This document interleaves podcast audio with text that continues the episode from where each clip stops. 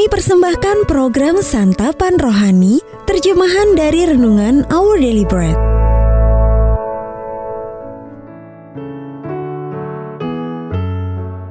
Sahabat ODB, pembacaan Alkitab hari ini terambil dari Roma pasal yang ke-12 ayat yang pertama sampai dengan ayat yang kelima.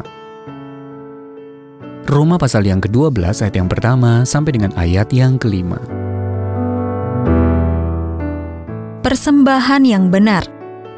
Karena itu, saudara-saudara, demi kemurahan Allah, aku menasihatkan kamu, supaya kamu mempersembahkan tubuhmu sebagai persembahan yang hidup, yang kudus, dan yang berkenan kepada Allah.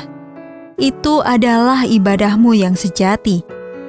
Janganlah kamu menjadi serupa dengan dunia ini, tetapi berubahlah oleh pembaharuan budimu, sehingga kamu dapat membedakan manakah kehendak Allah, apa yang baik, yang berkenan kepada Allah, dan yang sempurna.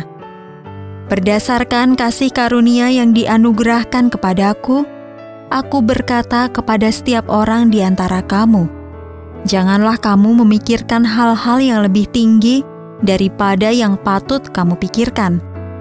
Tetapi hendaklah kamu berpikir begitu rupa, sehingga kamu menguasai diri menurut ukuran iman yang dikaruniakan Allah kepada kamu masing-masing. Sebab sama seperti pada satu tubuh, kita mempunyai banyak anggota, tetapi tidak semua anggota itu mempunyai tugas yang sama. Demikian juga kita, walaupun banyak adalah satu tubuh di dalam Kristus, tetapi kita masing-masing adalah anggota yang seorang terhadap yang lain. Ayat Mas Renungan hari ini terambil dari Roma pasal yang ke-12 ayat yang kedua. Janganlah kamu menjadi serupa dengan dunia ini, tetapi berubahlah oleh pembaharuan budimu. Judul renungan kali ini, Kita adalah Satu, ditulis oleh Soxil Dixon. Dalam komunitas pertanian yang kecil, suatu kabar dapat menyebar dengan cepat. Beberapa tahun setelah bank menjual tanah pertanian yang telah dimiliki keluarganya berpuluh-puluh tahun, David mendengar properti itu akan dijual kembali. Setelah banyak berkorban dan menabung, David tiba di pelelangan dan bergabung dengan orang banyak yang terdiri dari hampir 200 petani setempat. Apakah penawaran David yang kecil akan cukup? Ia mengajukan penawaran pertama, lalu menantikan dengan cemas saat juru lelang meminta penawaran lebih tinggi. Namun, para petani lainnya tetap diam sampai juru lelang mengetuk palu. Mereka telah menempatkan kebutuhan David dan keluarganya di atas keuntungan finansial mereka sendiri. Kisah kerelaan para petani untuk berkorban menjadi contoh cara hidup pengikut Kristus yang diajarkan oleh Paulus. Paulus memperingatkan kita agar tidak menjadi serupa dengan dunia ini, yang menempatkan kepentingan sendiri di atas kepentingan orang lain dan berjuang keras demi pencapaian diri sendiri. Roma pasal yang ke-12 ayat yang kedua.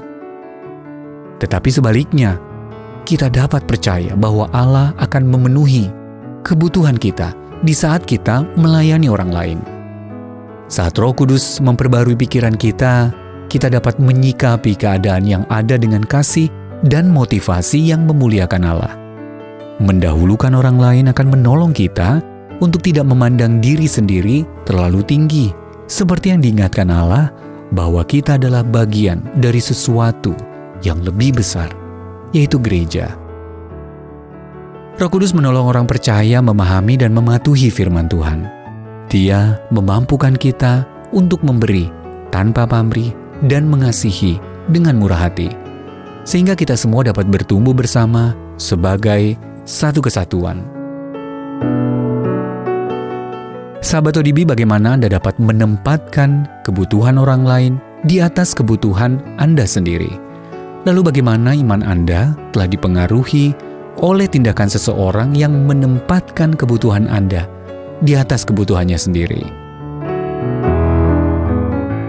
Allah Bapa lepaskanlah aku dari keegoisanku supaya aku dapat mengasihi tanpa pamrih dan menjadi satu dengan saudara-saudariku di dalam Kristus.